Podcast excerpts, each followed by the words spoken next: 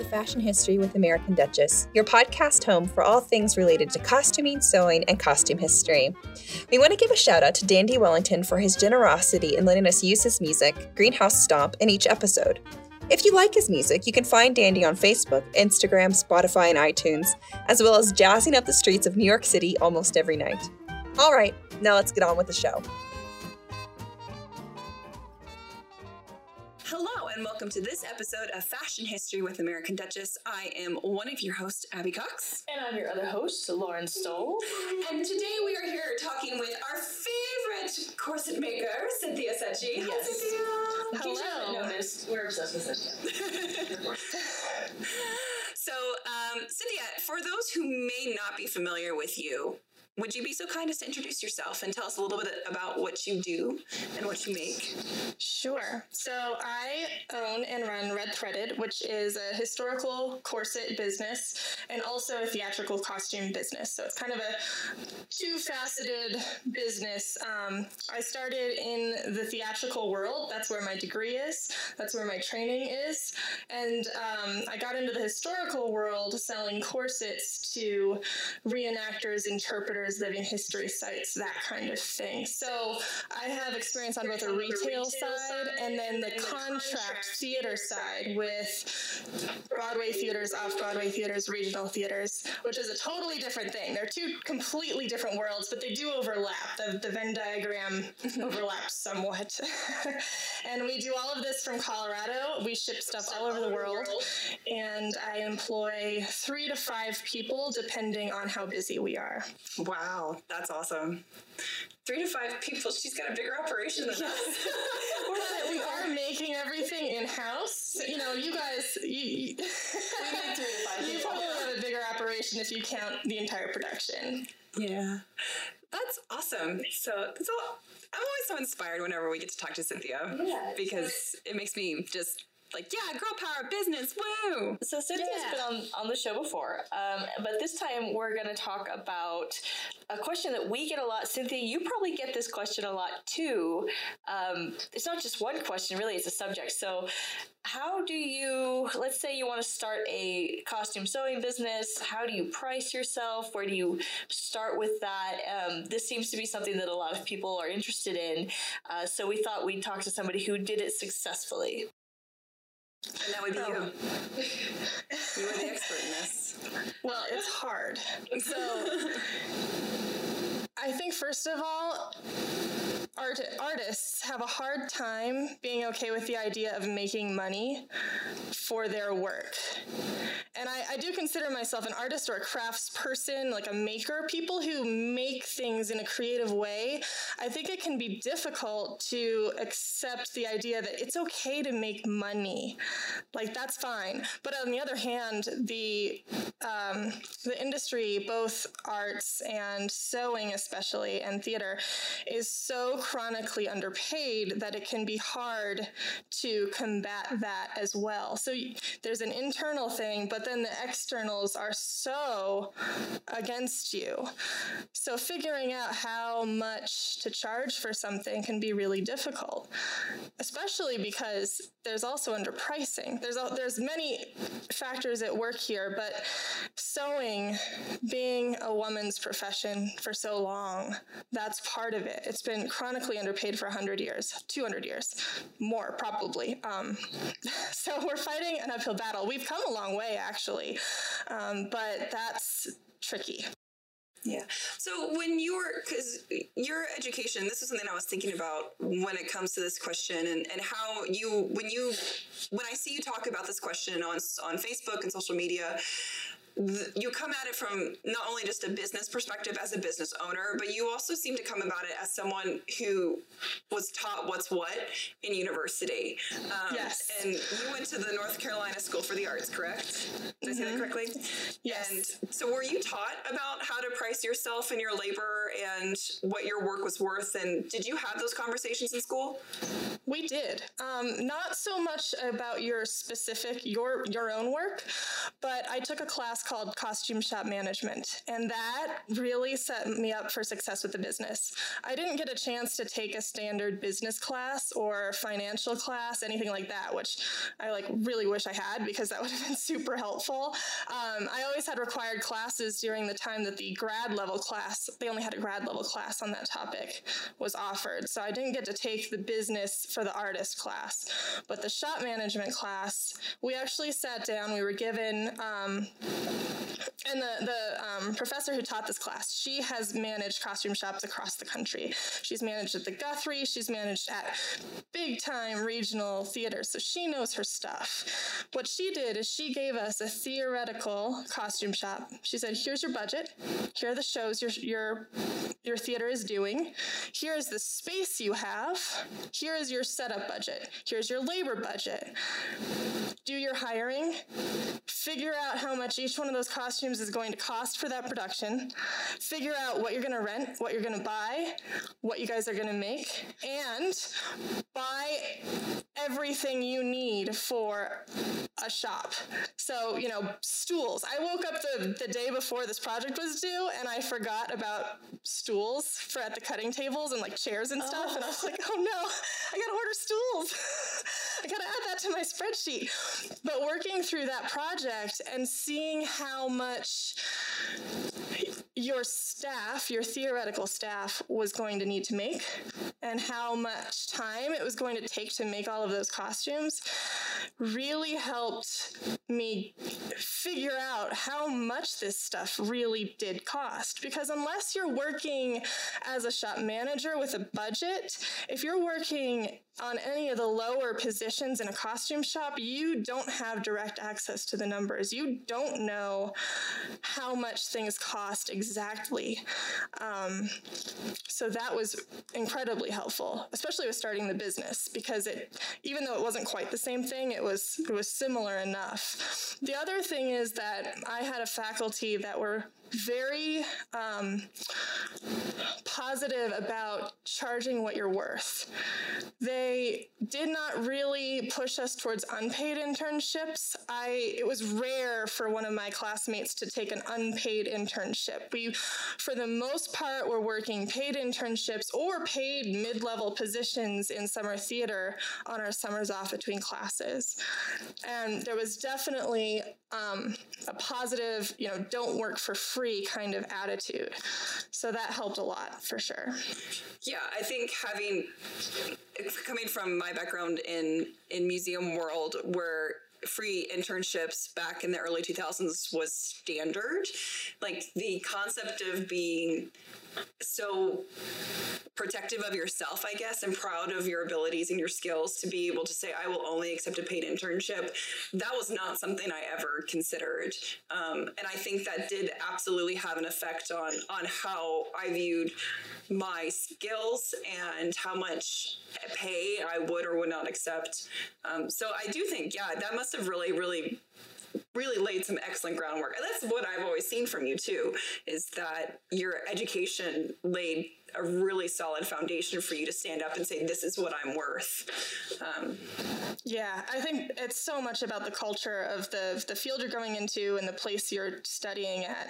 Um, School of the Arts has a fairly competitive um, sort of ethos. There, there's a, a nickname out there called North Carolina School of the Assholes. Uh, both earned and perhaps not earned. Um, but it, I think it speaks to the fact that we like ask for what we're worth. We tend to ask for what we're worth and and to go for things and and be fairly competitive about it. Like North Carolina School of the Arts has won the Tech Olympics at USITT for like 15 years running or something, and everyone's like, ugh, why?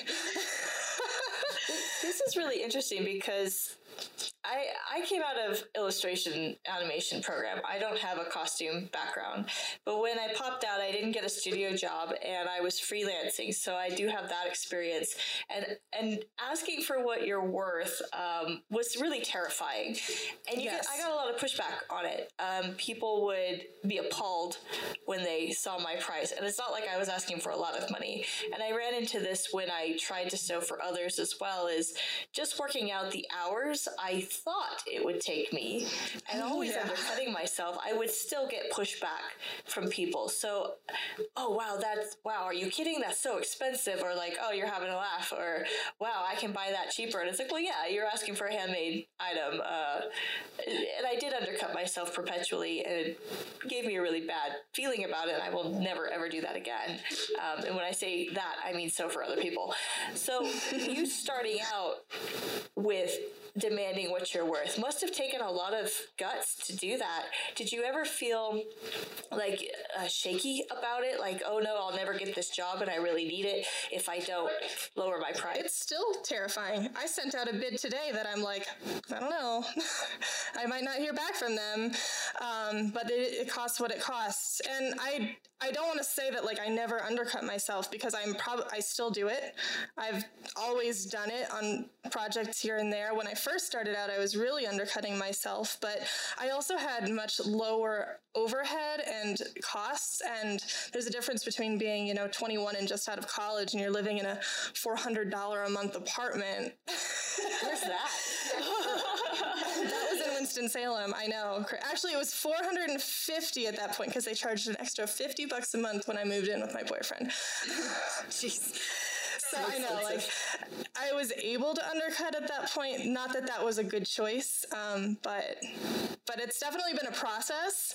But I think having that foundation of like, don't work for free. Your time is money. Your time is valuable. You have a finite amount.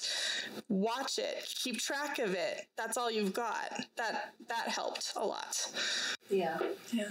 So if you were, and I'm sure you, have had this, so now is like the chance to lay it all out there.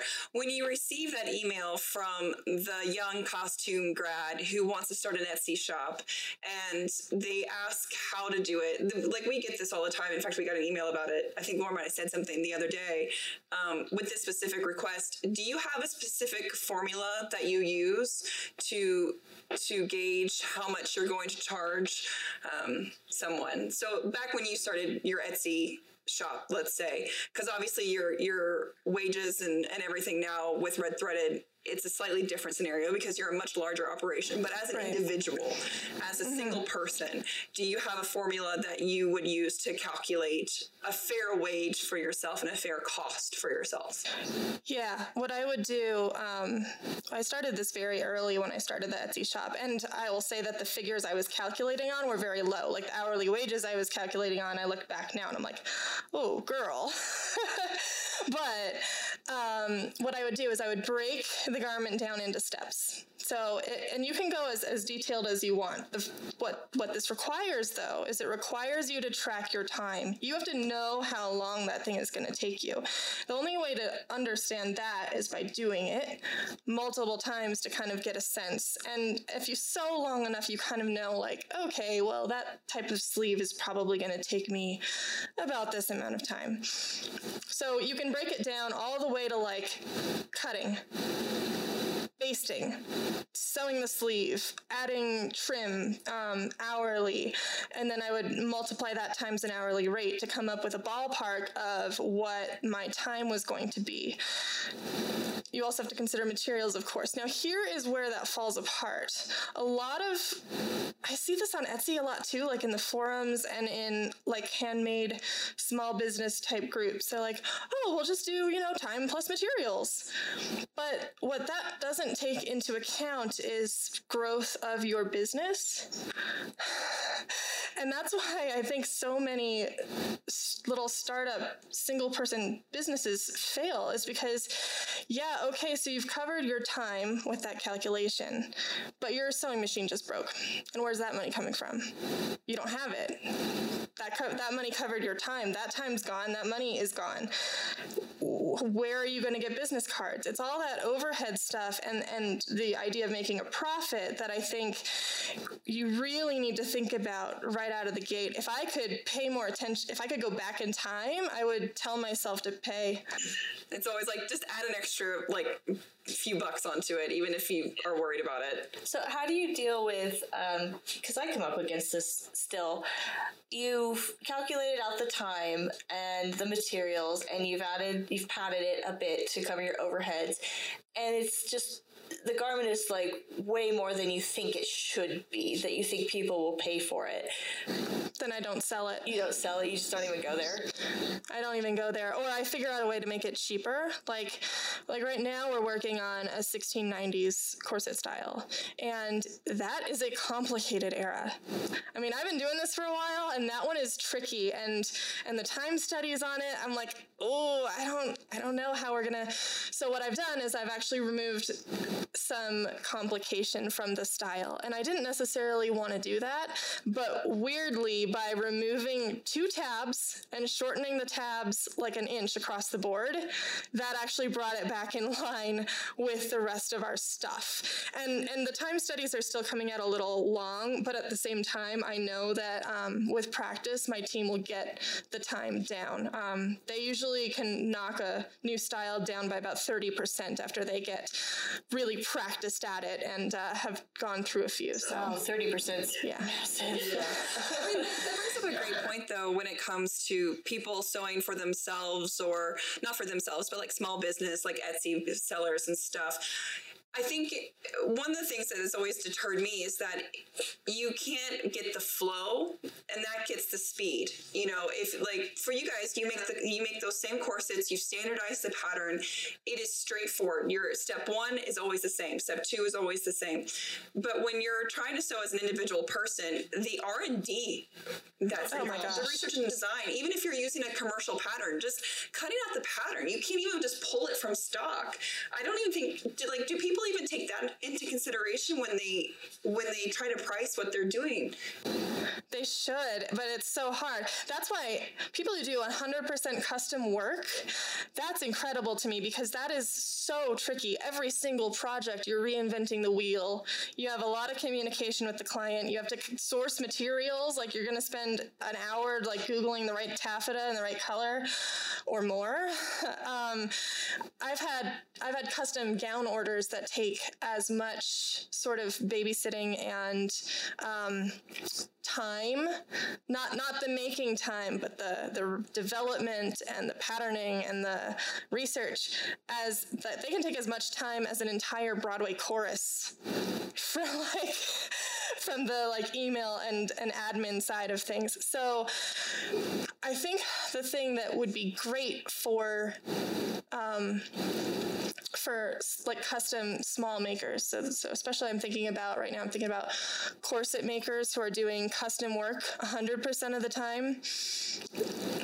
If we can start thinking more in terms of art and brand value and not so much in terms of time, if we can add value in the custom aspect, charge and charge more because it is a unique artistic thing then it takes it away from the minutia of like, oh, is it going to take me an hour to set that sleeve or two hours? I don't know. Am I going to charge them 520 or 535? What am I going to do?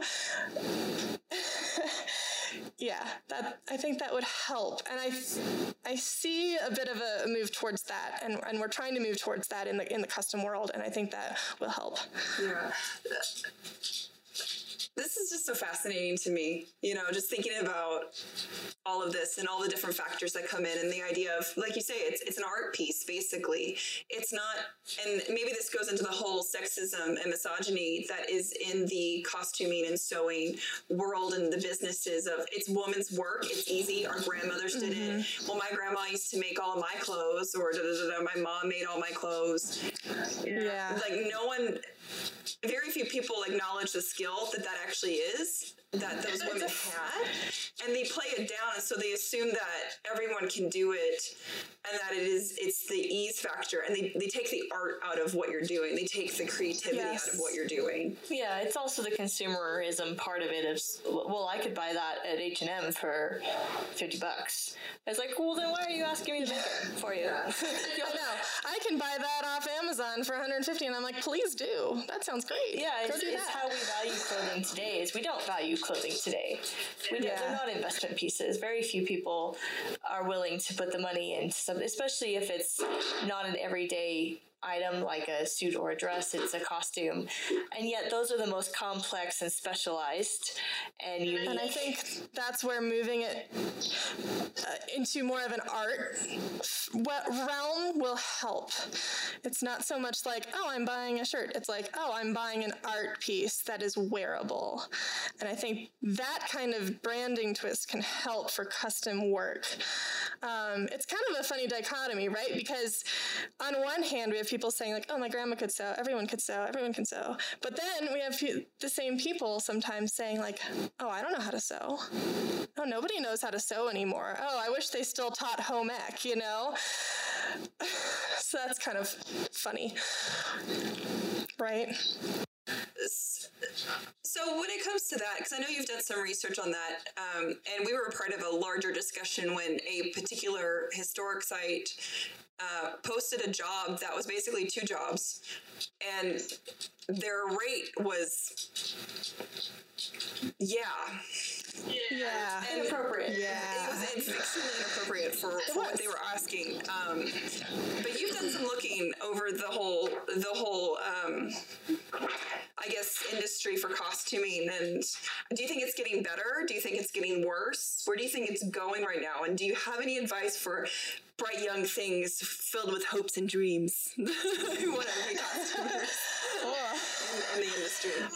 That's a whole thing. Um, well, what I'll say is that so so in prepping for this talk last because I don't look at job posting websites that often. There's no reason for me to to do that right now. Um, so I went to one of the job sites that I used to look at religiously all the time when I was trying to find work in the recession, and yes, there are some posts. It's it's so varied actually, because there are some posts that are pretty decent. I'm like, okay, yeah, that's that's a pretty nice rate for, you know, a summer theater draper with housing provided. There's no benefits, but it's just a short term gig. Like that's pretty good. That one has gone up a few hundred bucks a month even, or, or a contract since when I was looking.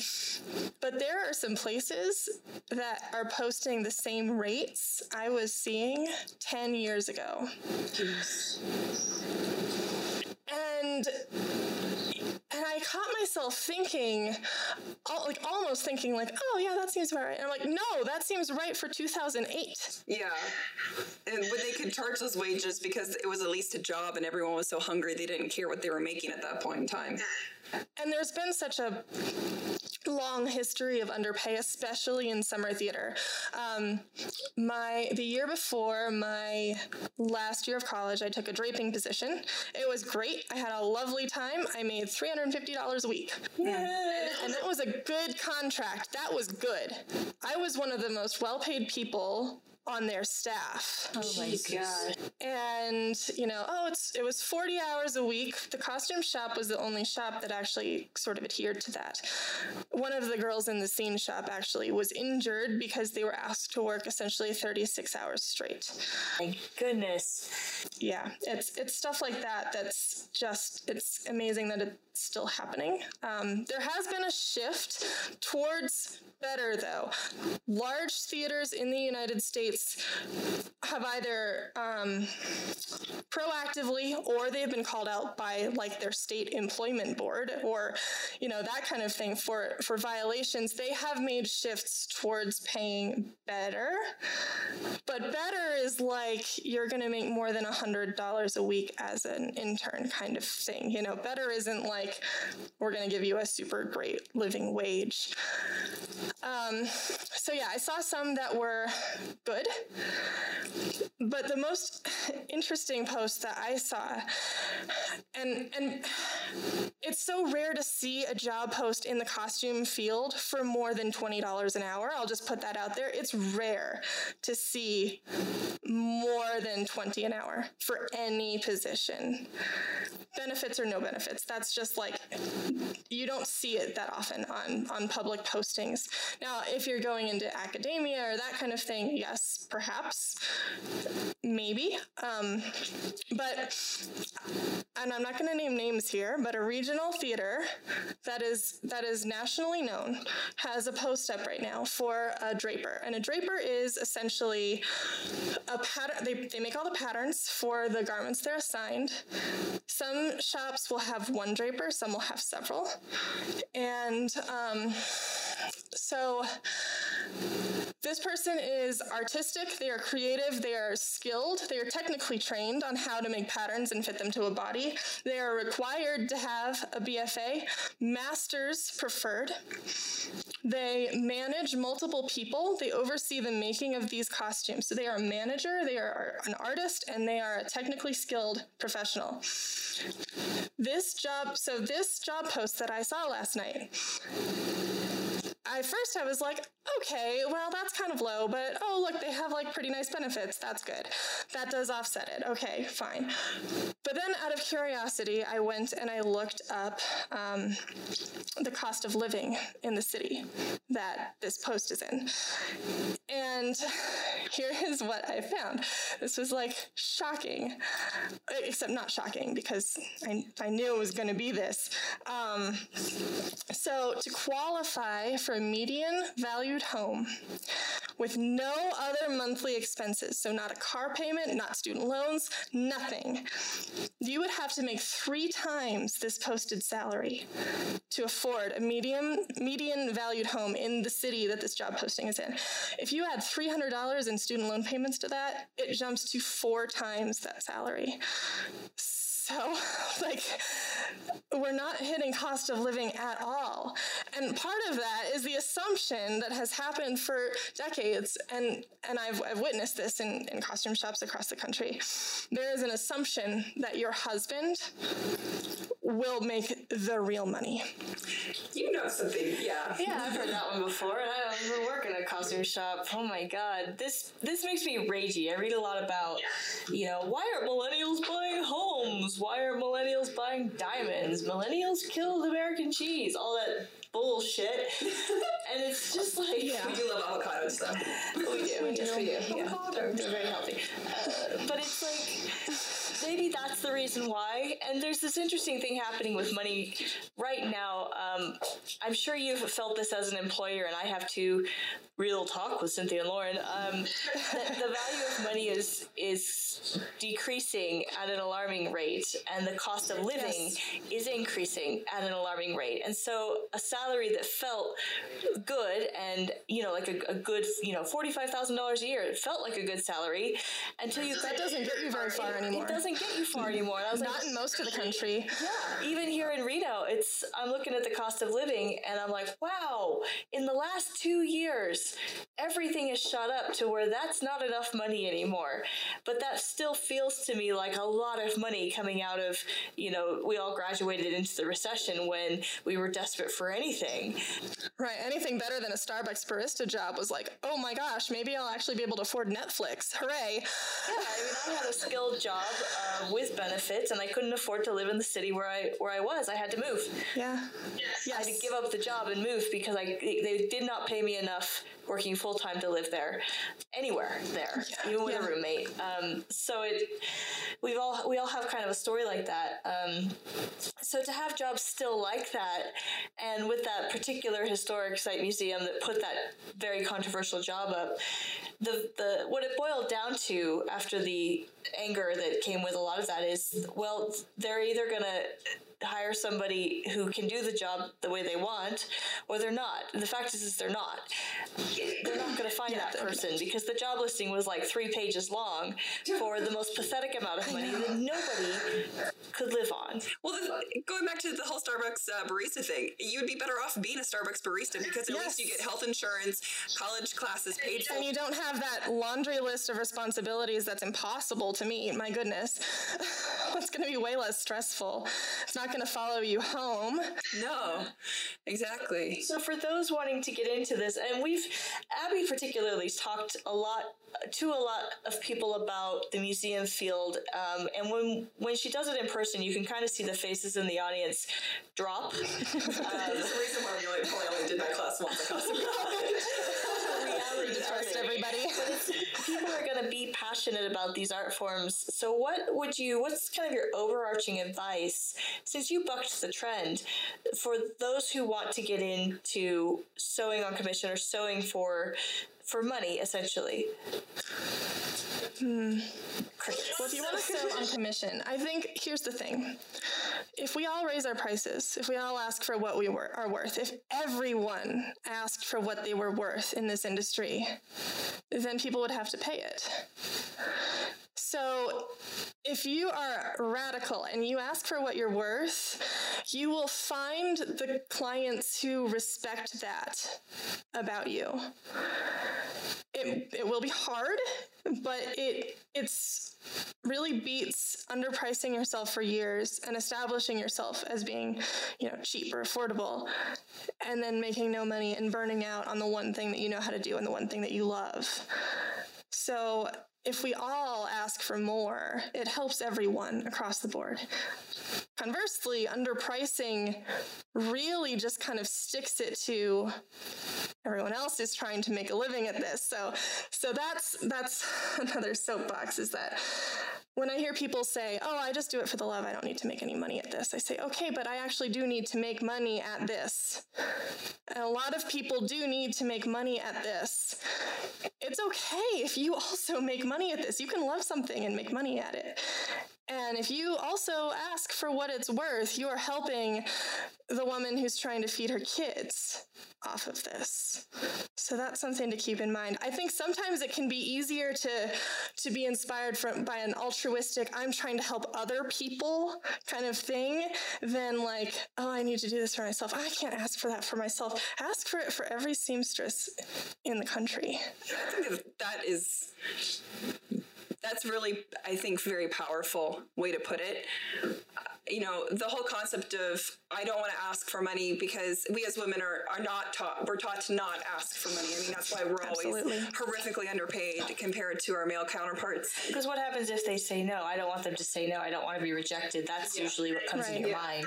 I don't want to be seen as as asking for too much or making too much of a fuss or yeah. I think it's I, I watched this firsthand um, at the the Colorado Shakespeare Festival, um, and I will I'll speak frankly about this one because I, I worked there. They all know me. I like them. Um, and they'll know who I'm talking about anyway. Um, so when I applied for a position there, the the salary for the draper was very low. Um, it was on the low end of kind of the middle-ish low for summer theater. I took the job because we wanted to move to Colorado, and I was 22, and I didn't have a lot of responsibility. like I just, all right, I'll take this job. That's fine. That's low, but that's what it is. Um, I really have to hand it to my manager, who I worked with for the next six, five or six years there. So she had a hard time asking for increases for herself. But I asked for an increase for me and for the rest of the staff. And to make that happen, that also in- included an increase for her mm. If you ask for if you if you want to give the person below you a raise that can get you a raise too like that can help you advocate for yourself it can be almost easier to advocate for someone else in sort of a roundabout kind of way. Um, and I have to hand it to her. She doubled my salary by the end. Jeez. Which was incredible. Like, that doesn't happen. but that yeah that's that is it's a great example because what i'm seeing right now is this really obscure like oregon trail circling the wagons and it's like the seamstresses and their machines are circling around. And you know the long wagon's gonna be the one that dies of dysentery and snake bites and can't ford the river. But like when the wagons circle around each other you know it's it's better for everybody. Yes. And i mean isn't that what unions are? Yeah but this is not a new concept. If we if we talk larger and broader, you know, we've got like IGL, like the women's union, the ladies garment workers union. We've got the theatrical union. So that's a larger scale of this, but it's the same concept of like if we if we consider the group, it can be easier to advocate for the self. Yeah, exactly. And it works out better for everyone. So just to kind of not really devil's advocate, but just a thought with what you were saying of the people who go, well, I don't need to make money doing this. I'm just doing it for fun. And you're very fair counter of, but I need to make money doing this. Or that lady over there who's selling the same thing that you're selling, she's trying to feed her kids. She needs to make money in that situation, if if that person is not comfortable charging what they're worth and what they should be charging themselves, would it almost be better to, to then be like, well, then why don't you just do it for free? do you get what I'm saying with that? Where it's like, well, look, you're charging, yeah. you're charging people wages that that don't do anyone else any good. So why don't you just take it to the other extreme and just be like, well, then just do it for fun and don't charge any money. Right. That's it's tricky. That's a tricky thing. I mean, I do I do talk to people who say they only do it for materials. But then there are also and but the way to do that is to be very upfront with the person you're making it for. Like this is a like favor or a trade or you know, I'm I'm just including materials. That's hard. I mean, it's tricky to to speak to to the underpricers in that regard because everyone's going to set their prices how they they feel is best but it does make it harder for everyone else. Actually, the very first thing I listed on Etsy, I, I, think it was like some vintage repro dress or something. I don't even quite remember. Um, and I listed it for really cheap because I was like, oh, I don't know. I guess it's like kind of this much for a dress at the store. I was, uh, I think I was like 18 in college, and a friend of mine who also runs a very successful uh, lingerie and corsetry business. She does much more like fine lingerie stuff, um, not the historical she was very, very frank with me, and she said, When you price that low, you hurt everyone else, including me. And I take that personally. And I was like, Oh. Damn. Wow. Okay. And I I jacked that thing up twice the price. but I really appreciated having someone say that to me. I, I, I, can see that. And I think hopefully for those listening who might be considering this, hopefully listening to you talk about this sort of thing and, and what little experience Lauren and I have in this field, hopefully this will help people realize that it's about the bigger picture. It's about the community as a whole. Even if you're not comfortable charging a certain amount for yourself, don't think about it that way if it makes you uncomfortable. Think about, you know, the single mom who lives in the other part of the country or a different country entirely who's trying to to feed her family and take care of her family through this Etsy business. Don't do it for you, do it for her. You know, yeah. put that wage out there so she can put that wage out there. You know, even if you don't need the money, it's yeah, you're not doing anyone any services by trying to undercut your competitor or your perceived competitor. Yeah. Yeah, I agree. I also feel I feel very strongly that there is enough out there for everyone. Oh yeah. I think that so much of our worry and anxiety comes from the worry that there's not enough. What if there aren't any more orders? I mean, I joke about that. I'm like, "Oh, what if that's the last course that I ever sell?" you know, because Lauren and I will still always buy from you. what if there aren't any more? Like, what if there isn't enough? What if there isn't enough customer base or or money or but I, I think that there is oh yeah absolutely and i think that if we trust that there is that that can really open up opportunities. Absolutely. I mean, this is a, I'm going to be frank, this is very woo woo of me, and Lauren might even know where I'm going with this, but there's, eh, in woo woo communities, as it were, you know, people who, who view the world and the universe in a very different way the concept of money in abundance is nothing more than a concept that there is plenty of abundance in this world. There's plenty of money in this world there's plenty of everything in this world so long as you're open to it and you don't operate in the fear of there being no money because when you become so focused and you put your energy on the fear of there not being enough on the lack of abundance that's when you encounter the lack of abundance. But if you go there is enough. There is plenty of people. There are plenty of customers. There's plenty of money. They just print that shit off anyways. Like you know? Yeah. I think anyways it's, debatable it's like raising your prices. I mean, I've, I've raised prices incrementally, and I still sell the same amount. Like it doesn't it, it doesn't drop off.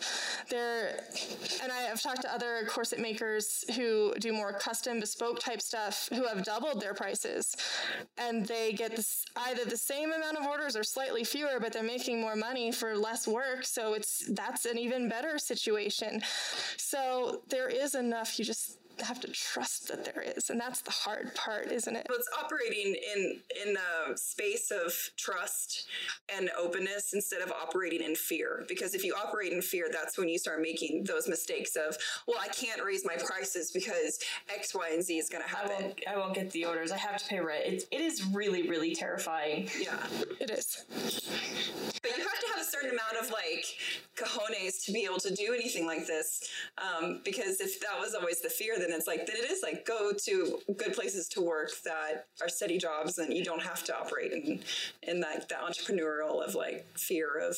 Well, I mean that, that gets into like working the day job while you build up your, you know, your social media profiles and your reach. Yeah. And you build up your client base, and and that that was definitely our reality, Chris and my reality, uh, for several years after starting American Duchess as the shoe company.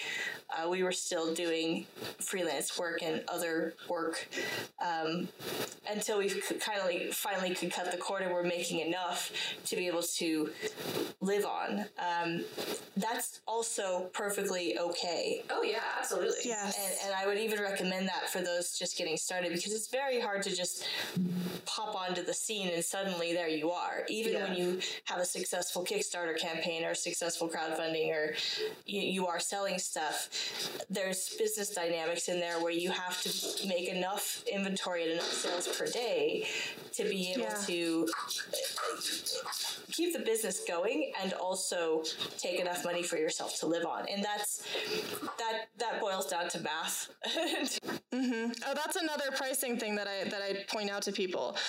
Because talking to some, you know, someone who's trying to start out their Etsy business or whatever, it's okay. Have you done the math on how much money you need to make per year to survive? And have you incorporated taxes as being self-employed? Uh huh. And all of the costs. Now, have you done the math on how many of those items you want to make that you can make in a day? How much are you charging for them? Does that add up to that number? If it doesn't add up to that number, you need to change something about either your item or your process or your materials or your entire like business scope. But if you can't make enough of the thing to cover the cost of living and like what you need to make to survive, then there is a problem with the making of the thing. Yeah, absolutely. And I think a lot of people don't do that math. They're like, oh, you know, I, I've sold like a couple of things this week. Great. I would love to do this full time. Do you, can you actually make that many of those things? Right. Well, often it, it is the seamstress or the, the maker who is the bottleneck on that. Um, Yes. A lot of people don't think about scale. Now, you scaled in in a stateside way where you have an atelier and you're making things in house with seamstresses that, seamstresses that work for you. We scaled in a different way because there was no way we would make enough shoes, and we didn't have the professional skills in order to do that. So there was always the how do you what happens if you're really really successful you can't make things fast enough to make enough money to live and so what's your plan a lot of people don't think think big enough. They don't look far No. enough down the road to if that happens. They're just desperate for the first sale, the second sale. But it really, really bears thinking about. And as you say, sit down and do the math and get a real picture of how much you need to make or that you can individually reasonably make and how much money that's going to bring in in net profit. Net Yes, net, net. Yeah, don't go look at your Etsy gross sales and go woohoo. that does not give you, uh, uh, you know, if I go look at my, well, not now because we stopped selling um, like stock items on Etsy, but, you know, last year, if I went and looked at my Etsy or my Shopify, you know, total gross sales, it's like, oh, wow. But that's not a helpful picture at all. It doesn't show you the cost that went into them. Um, I see this. This is kind of the season when people start freaking out on the Etsy forums because they've looked at their numbers from last year and they've added up their Etsy fees and their supply fees and their shipping and they're going, "Shit, I didn't make any money." Yeah. And it comes down to you're almost ended up ending up paying for the privilege to own a side like a small business. Yeah, it, it that's the brutal facts. I mean, like when we look at we have our accounting done, but when we look at our our revenue, our gross profit, our net profit, like we spend we spend like seventy thousand dollars a year in shipping, paying for shipping USPS. That's about a uh, two Broadway show shipping budget. Yeah, it's that's And that's not the freight to get that stuff here to then put it in a box, which we also pay for, the boxes, to then put the label on it to go out USPS. And that also doesn't re- include returns and exchanges and going back out again. I mean, it all of that stuff, it's a real wake up call Yeah. when I look at That's another thing to think about for for anyone who's trying to get into this. You might think, oh, if I make a lot of little things, they'll sell more and that'll be great. But keep in mind that everything requires packaging, photographing, shipping, all of that stuff. And it's pretty much the same whether the thing is selling for $20 or $200 or $2,000. So you're going to make more money and spend and save time if you if you do, you know, the like if you sell 20 things at $20, that's a lot of admin time and shipping time. If you sell one thing at $2,000 or whatever, it's way less. So keep that in mind that like doing lots of little things isn't always the most feasible option. If you can do fewer things for more, that might be a better way to go. It, it totally depends on your business model and what thing you're making, but but it's something to keep in mind for sure. sometimes people go that way because it feels easy and quick. Like, oh, I'll just bust Yes. out five cloth diapers, you know, today, and that'll be great. Um, and it's the easy route. It's the lazy route. Yeah, it's the less scary route because it's scarier for someone to buy a $200 thing from you. Oh my gosh, that person trusted me $200 worth. Oh, I hope this goes well. You know, there's there's all of that involved in it too. This, I think, this can go. This conversation could go for probably days. I love talking about business with Cynthia because she's so knowledgeable, and uh, I'm like, yes, let's talk about taxes and net profit, and whoa, like let's go for it, now. It's kind of like a sneak preview to the uh, to costume college, probably maybe. Oh, the I business assume the panel, class. yes. Yeah, we'll get yeah, accepted. so- 2019 costume college business panel. Yeah. Um, come in and get a reality check from Maybe USITT. Are we doing something like this for USITT? I don't know. I haven't heard anything on that yet. They seem like they're being slow in getting stuff together, but I think that's also just how theater is. Maybe So with USITT, we can, we'll have this conversation again. So, I don't know if this episode Yeah. will be out in time, but but we might. important to talk about these things. I hope the guys, you guys listening, you ladies listening, um, have found this really useful. Uh, it's some of these concepts might be over your head if you're just starting, but have a listen and come back to it and see, you know, what you pick up from it each time because this stuff's really really invaluable. I wish I'd known these things when I got started. Absolutely. Me Yeah. too. I mean, it, it's it's like to bullet point it. It's don't be afraid to charge what you're worth. Know what you are worth. Do that mm-hmm. math and include the taxes of fifteen to twenty percent on everything, just to cover your own base. Look at your actual cost of living and how do you how do you not just make money from this, but how do you prosper from Yeah, this? you need to be able to save money Yes. too. You should not be living paycheck to paycheck, and don't be afraid to charge what you're worth, because it's not just about you; it's about everybody else who's trying to do it too. Um, demanding to be charged what that labor in that skill set is worth, and it's worth a lot. Because if the apocalypse comes, people gonna need clothes. Cynthia, thank you so much for Thank joining us Cynthia. again. This has been Oh, wonderful. thank you. Yeah. And thank you all for listening uh, to this episode. We hope that you enjoyed it. Like Lauren said, you can always find us at AmericanDuchess.com, blog.AmericanDuchess.com. We're on Facebook, Instagram, also American Duchess. We also have a YouTube channel. Um, just search American Duchess. Cynthia is on uh, Instagram and Facebook too at Red Threaded, one word. And then Yep. redthreaded.com if you want some sweet ass courses. And if you really like this episode and you want us to continue doing these things and making them better, go ahead and go over to Patreon. We're on Patreon at American Duchess and give us some support. Um, and thank you very much for that. Yeah. Right. Thanks for joining us, Cynthia. Thanks, Cynthia. Bye. Thanks for listening to this episode of Fashion History with American Duchess. We hope that you've enjoyed this episode as much as we did. If you didn't know already, we're on Facebook, Instagram, YouTube, and Twitter, All American Duchess. Our blog is blog.americanduchess.com, and our website is www.americanduchess.com. You'll find links to all of these in the description below, including links to our guests' website and social media. Until next time!